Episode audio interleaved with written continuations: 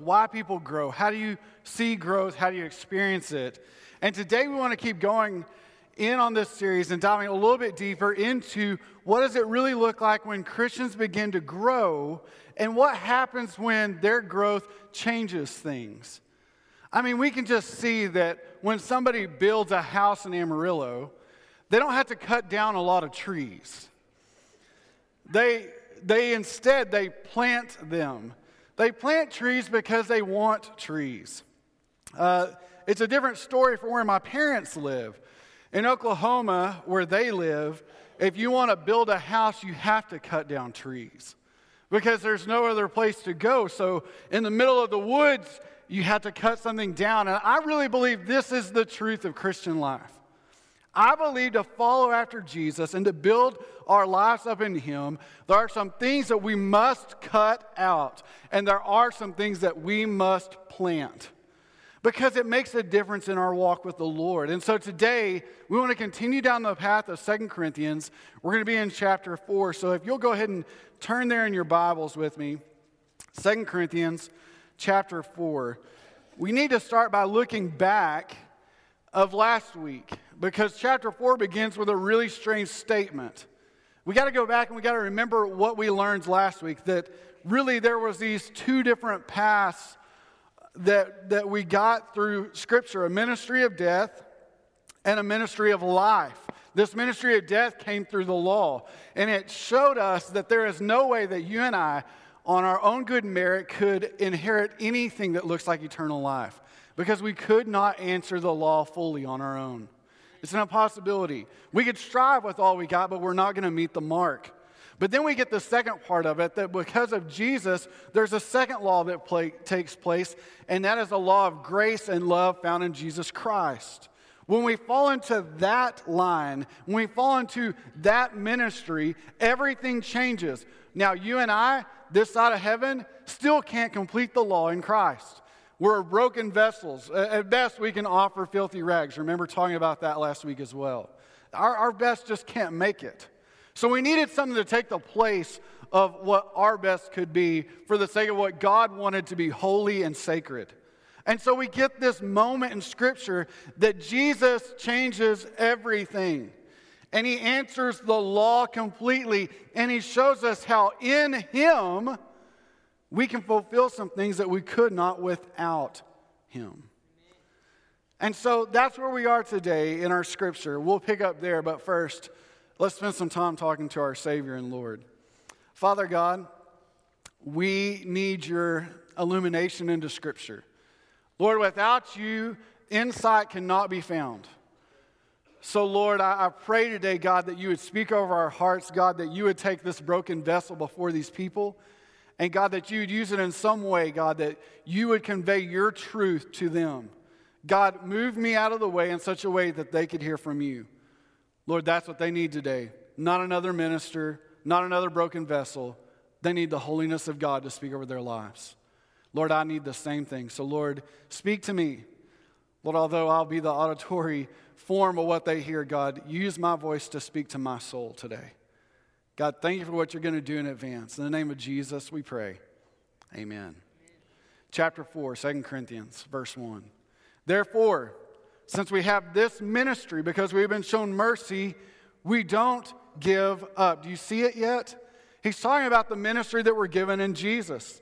The law had a ministry and it meant death, but there's, because of Jesus, a great fulfillment of the law, and that ministry changes everything. So, because of Jesus, because of the ministry that he provides, we as Christians, just like we see Paul writing, don't give up. Instead, verse 2 says, we have renounced secret and shameful things, not acting deceitfully or distorting the word of God, but condemning, uh, commending ourselves before God to everyone's conscience by an open display of truth. I want to stop here for a second to talk about something that you're going to hear about.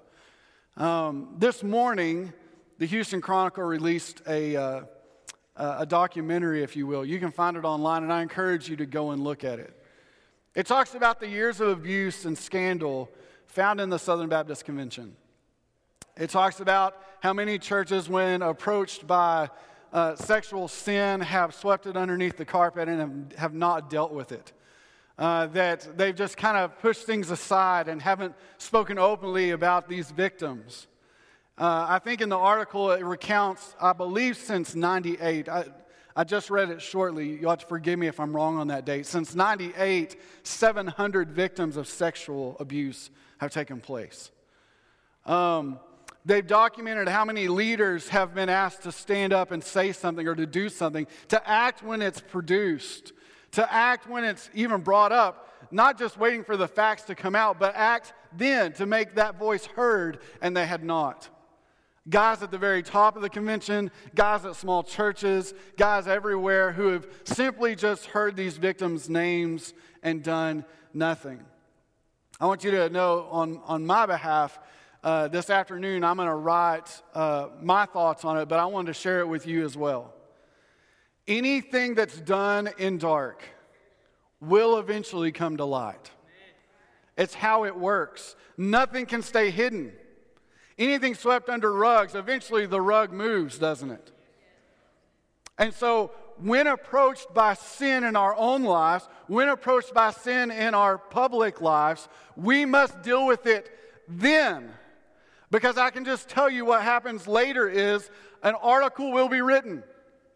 And it may not come out in Houston Chronicle, but it may come out in your family, it may come out in your business, it may come out wherever it so chooses. I can promise you today, the men mentioned in this article do not want their name in this article. They, I guarantee, have made a statement. They found a lawyer. They've done everything they can to protect their name. But today, their name is out there. This is exactly what it says in this passage. We renounce the secret and the shameful things not only acting deceitfully or distorting the word of God, but by commending ourselves before God to everyone's conscience by an open display of truth. This is what occurs in the life of a Christian. We begin to become clean because we're in front of a holy God. Nothing can be hidden, it all will come out in time. If you scar a tree, you bump into it with your car, it lays up against something for a while, it cannot hide its damage. It'll grow around it, it'll produce a knot, it'll do something because damage will always show itself. And it does in the Christian's life as well. Do not be mistaken. What we do privately will come out publicly in time. It is a ticking time bomb for us. What's more is this we should be deeply wounded that God knows long before the public does. I'm telling you this with all my heart. What should wound us is also this in Christ, when we commit sin, He sees it and forgives it. And to me, that is wounding because that's not how I act. If you punch my daughter, I'm coming after you. We're going to have fisticuffs. I played Mike Tyson's Punch Out as a kid. I know how it works. But I got to tell you, God loves us so much that He watches us punch His bride, the church, with our actions, with our private lives, and He loves us, but He will allow us to face the consequences of our sin this side of heaven.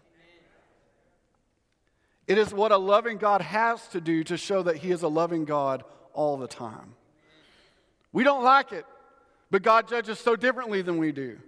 We sin, but we ask God not to let it take effect, and God goes, It already has. You've already damaged the tree, it's going to have a scar.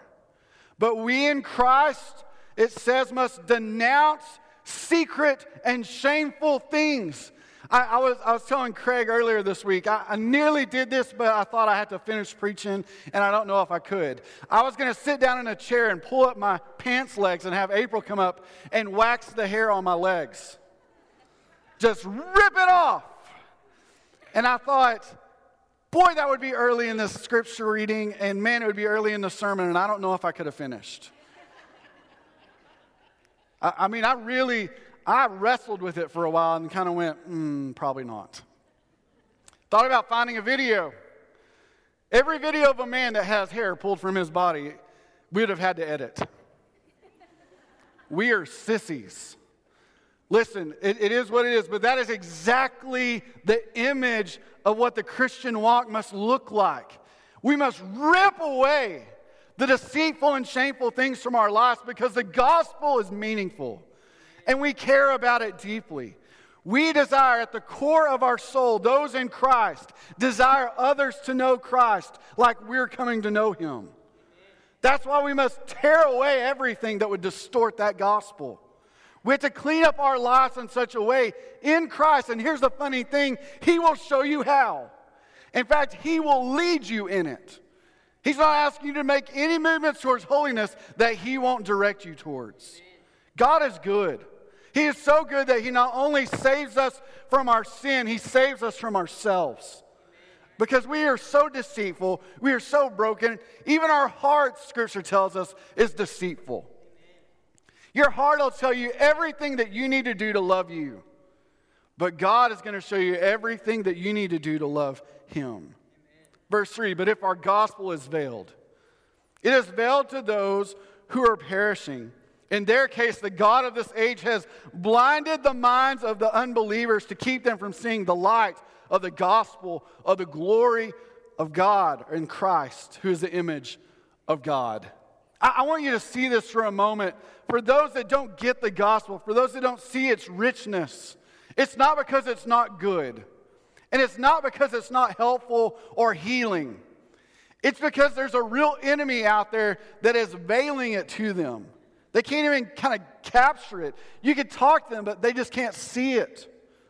Remember, we got out of verse 3 that said that when Moses comes down off the mountain, he is glowing with the presence of God. And they make him veil his face. Why would they want to veil his face? He has been in the presence of a holy God. They should want to experience all of that.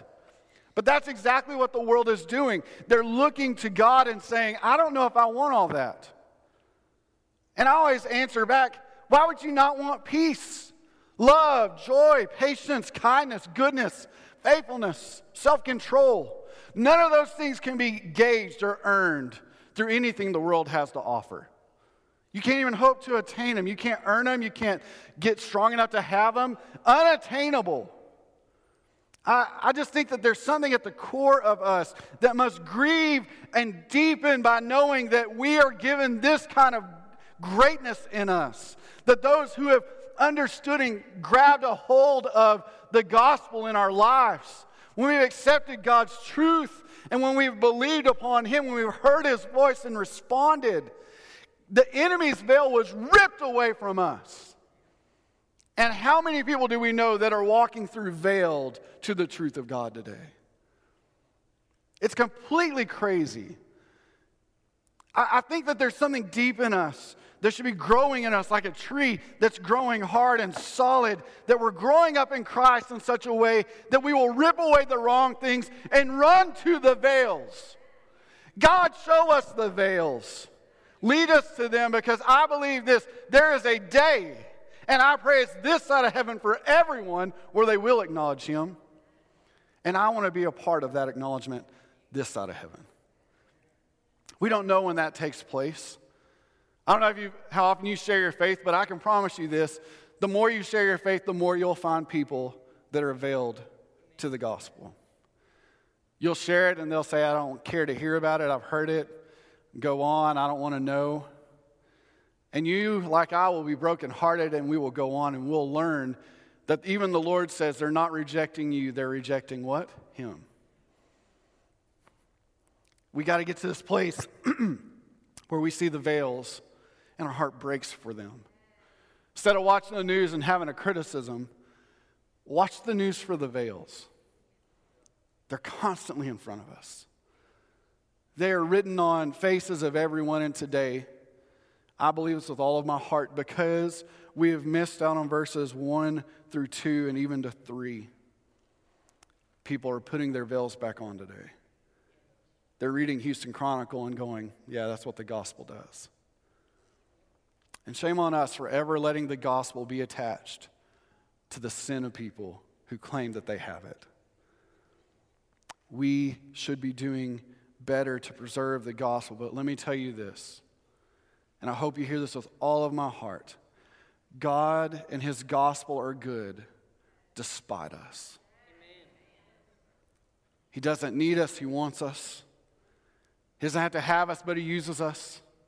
And even when we're broken, and even when we're sinful, God loves us and pursues us towards holiness. He doesn't leave us where we are, He pulls us to Himself.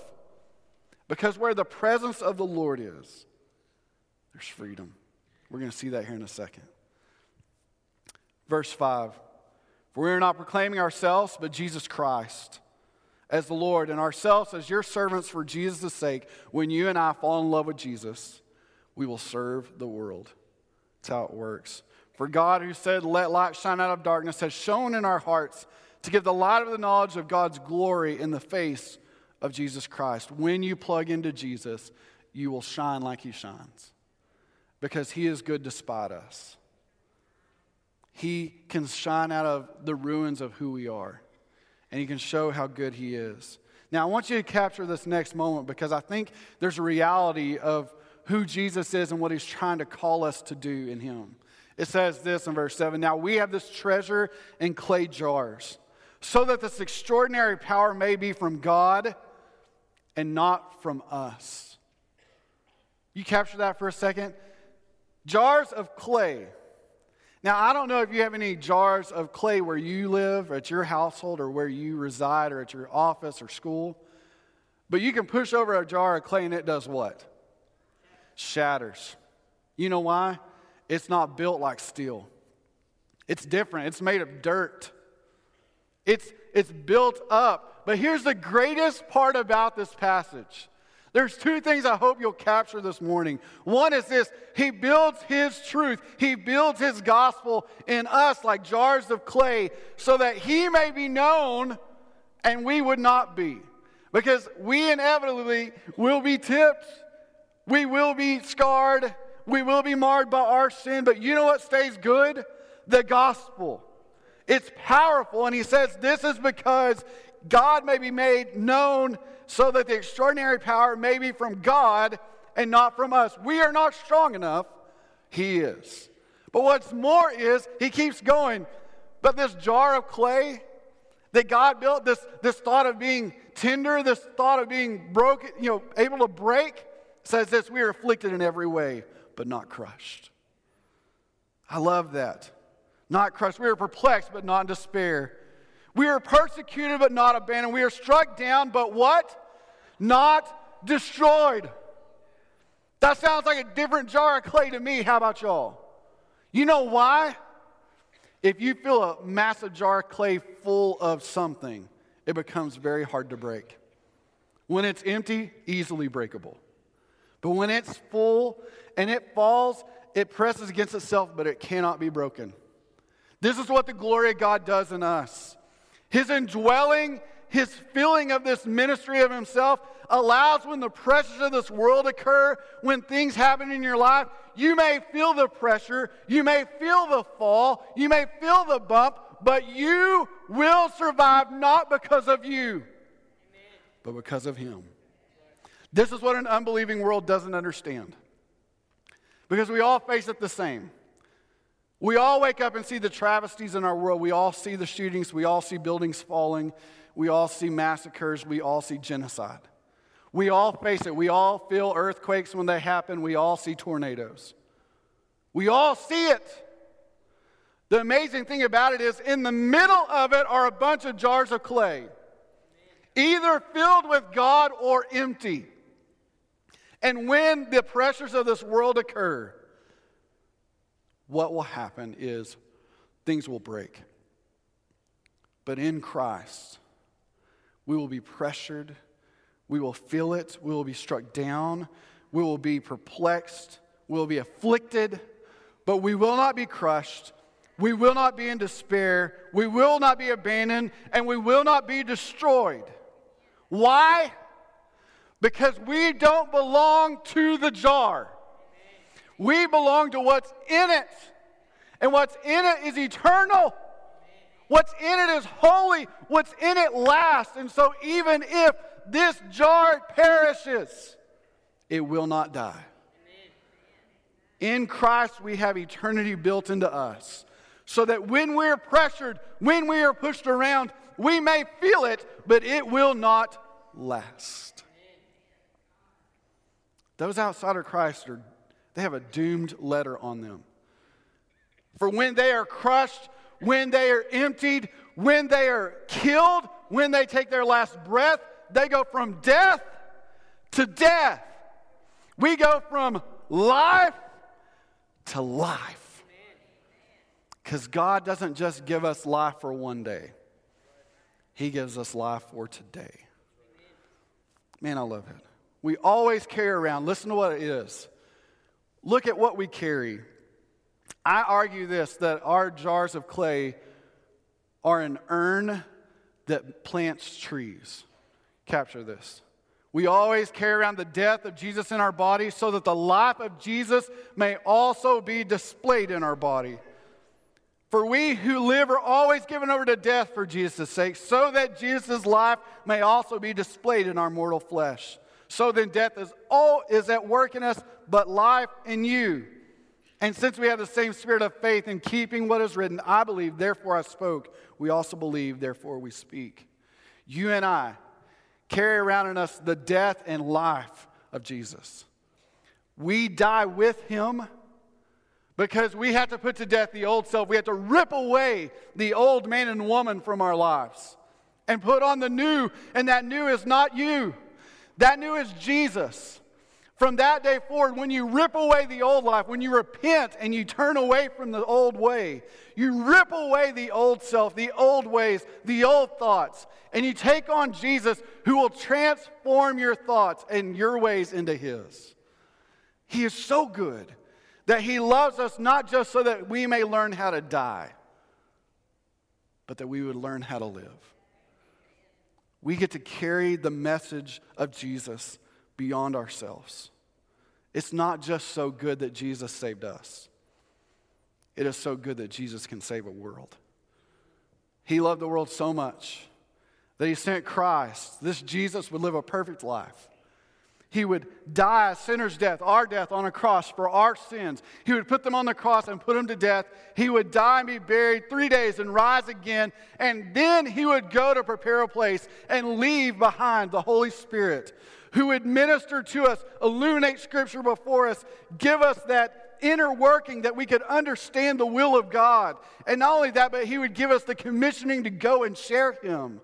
God is so good that He's never, ever left His people alone. Never once, never will for eternity. He has never left you. And what's more is He doesn't just stay with you, He equips you to go. He is perhaps the greatest coach of all time. He equips us, He changes us, He molds us, and He makes us a messenger of who He is, giving you His very nature. I, I'm a massive fan of a team that I will not mention inside church walls because I hope that God would minister to them. Anyways, but our former quarterback is now an analyst for CBS. And it's amazing to watch him from the booth. I mean, it's, it's, he just has that ability to see a play before it happens. If you've ever watched it, it's just amazing to kind of see him say, you know, what they're going to do is they're going to check down to this receiver and they're going to gain 10 yards, and all of a sudden check down the receiver 10 yards. And you're like, is this on delay? Are they just making sure that he sounds real good? And everybody's amazed by it. But you know what he couldn't do? Do it on the field. He just couldn't see it when he was the quarterback. I mean, there's times that as a fan, I was like, can you not get this? That guy's wide open. And he even says it. This guy's going to be wide open. You just watch. And they throw it to him, he's wide open. I'm like, really? We should have been champions. This is exactly what it looks like when you and I try and control our faith. When you and I try and control the will of God in our life, we will be like he was on the field. We will look foolish, we will face losses, and at the end of the day, we will never be known as somebody who champions the will of God. However, God isn't asking you to lead your faith. He's asking you to let Him lead your faith. He can see it all, He knows the outcomes, He knows what's happening. And He's asking you to fall into Him and allow Him to lead your life like a shepherd. You see, sheep make bad shepherds. Even a dog is better than a sheep. God is calling you to lean into Him. He will equip you for what He's asking you to do. He will give you everything that you need to follow after Him. You just got to follow His will. How do you know it? How do you know the will of God? How can you hear from God? I, I mean, we all want that magic, you know, chalkboard to come out of the sky and go, oh, yeah, I get it now. Thanks, God. He's like, I've, I've given you chalkboards galore. I've given you more than enough chalkboards to fill your whole life full. Why do you struggle in your marriage? Why do you struggle at work? Why do you struggle being single?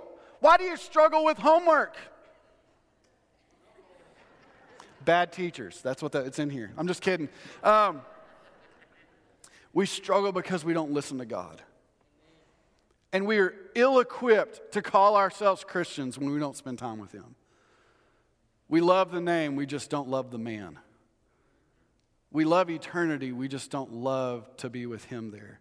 It's going to be really awkward in heaven when we get there and we have to spend a lot of time with the one that we should have spent a lot of time with now. God is calling His church to Himself in His Word. He's waiting for us to capture and get a glimpse of everything He has in store for us, all the truth He has for us that's already there and waiting. God is not silent, God is not waiting. God is always pursuing. Are we? It shows up in how we look in our maturity with Him. It shows up in the rings of time that we should have spent with Him but got very little from Him. And the seasons we got plenty. I often think how many times I've missed opportunities, even as a minister, to spend time with God. And how I've gone through seasons of famine spiritually when God has always been pouring out Himself upon me. Verse 14. For we know that the one who raised the Lord Jesus Christ will also raise us with Jesus and present you with, with you.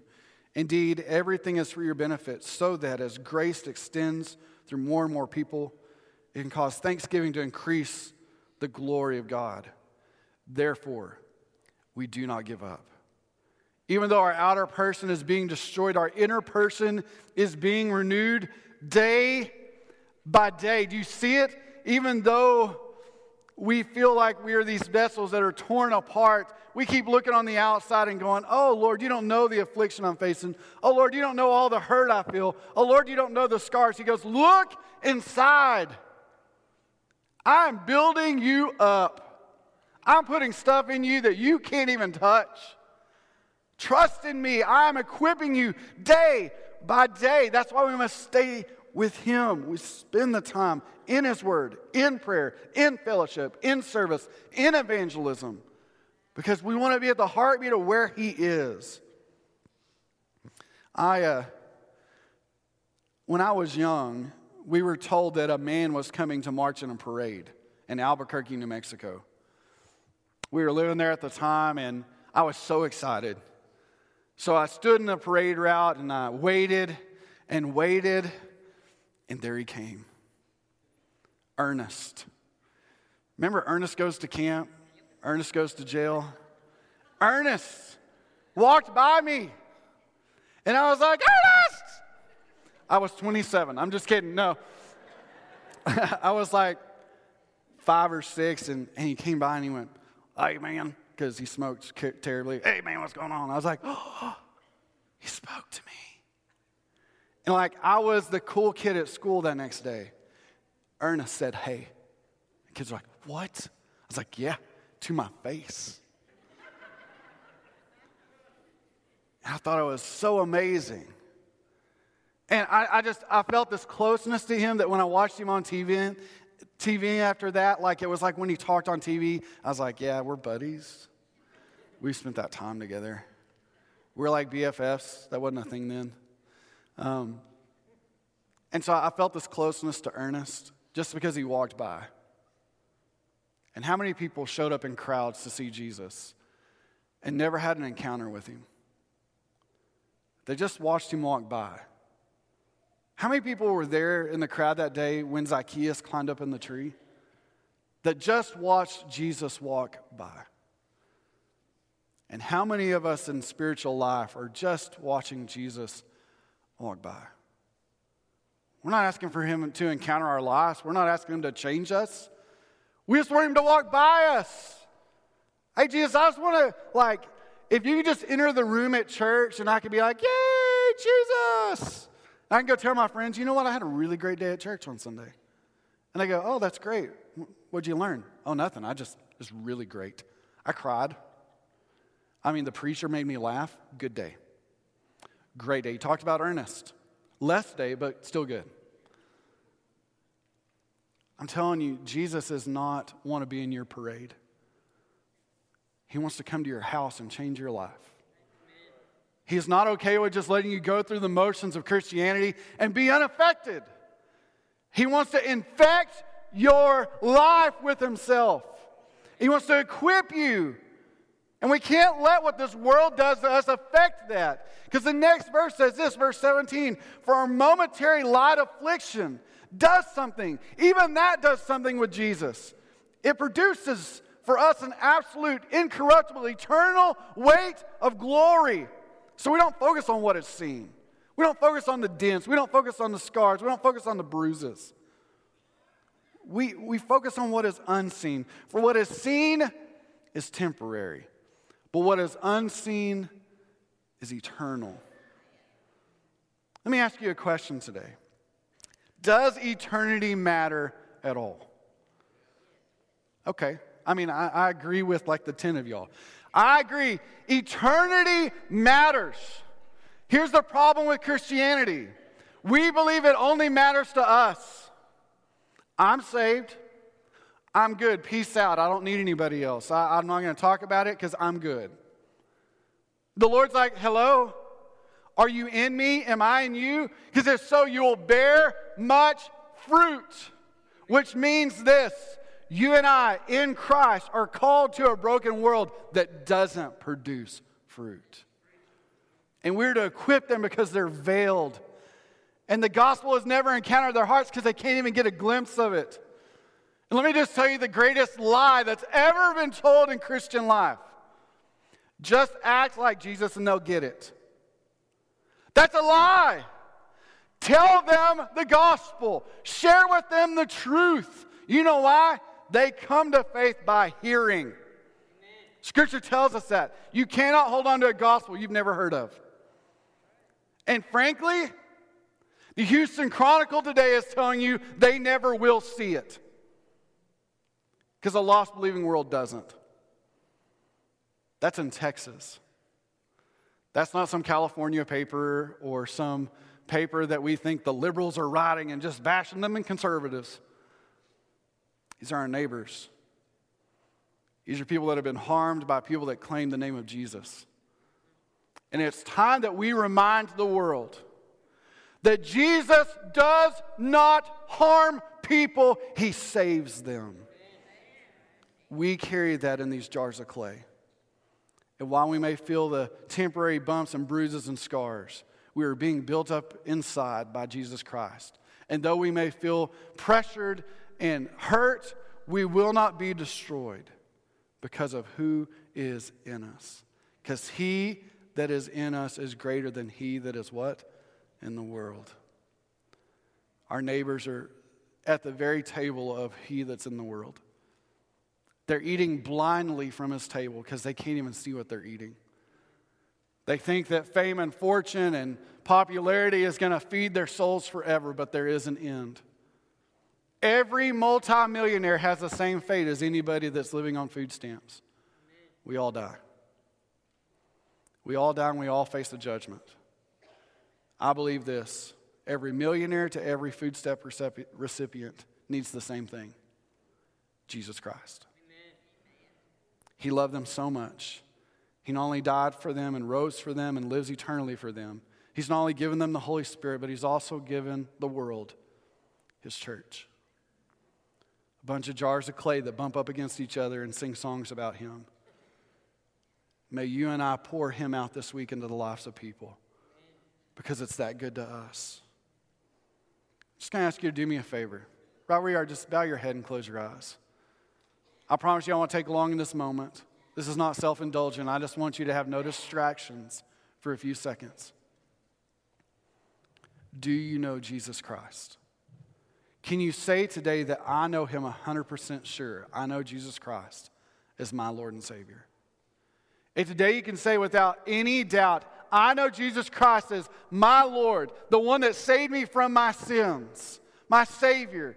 He is also the leader of my life. I continually going and dying to self and asking Him to lead my life. If that's you, praise God. If today you would say, I don't know for certain that I've ever admitted I have sinned in my life and repented of those sins and asked Jesus to lead me. If you can say, I'm not quite sure I've ever done that, Kyle. Today is your day to know. Do not leave this room without knowing 100% sure you know Jesus Christ as your Lord and Savior. Don't do it. Don't let that clock keep ticking. We don't know the time that we will face the end of our lives. We're not guaranteed anything. The most healthiest people on the planet suddenly perish. So don't leave this room without knowing. My prayer is that in these next few minutes, if you do not know Jesus Christ as your Lord and Savior, and you want to continue a conversation about that, in the next few minutes, I'm going to ask you to come.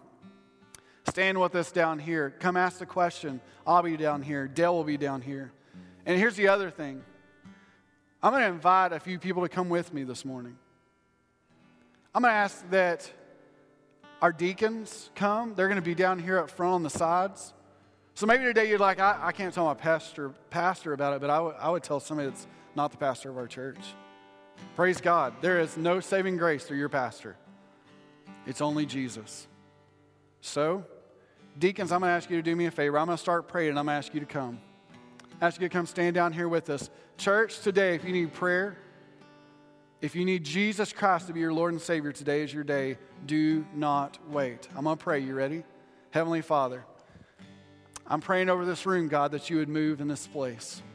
God, you'd speak over the people in this room, from every child to every student to every adult. Lord, that you would encounter us, God, that you would change our lives, and God, that you'd speak over us right now. God, we want to admit that we have not torn away the things in our life that we should have. Lord, we repent and we declare that we need you. God, for those that would follow after us, God, that would say, we need that forgiveness.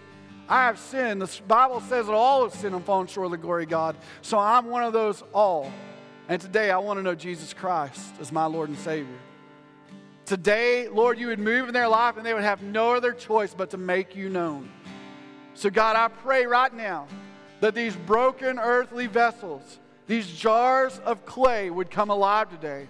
And God, that you'd fill us with your spirit and equip us to go in your name. May you change the story starting today of our lives. We pray this in the name of Jesus. In his name we say, Amen.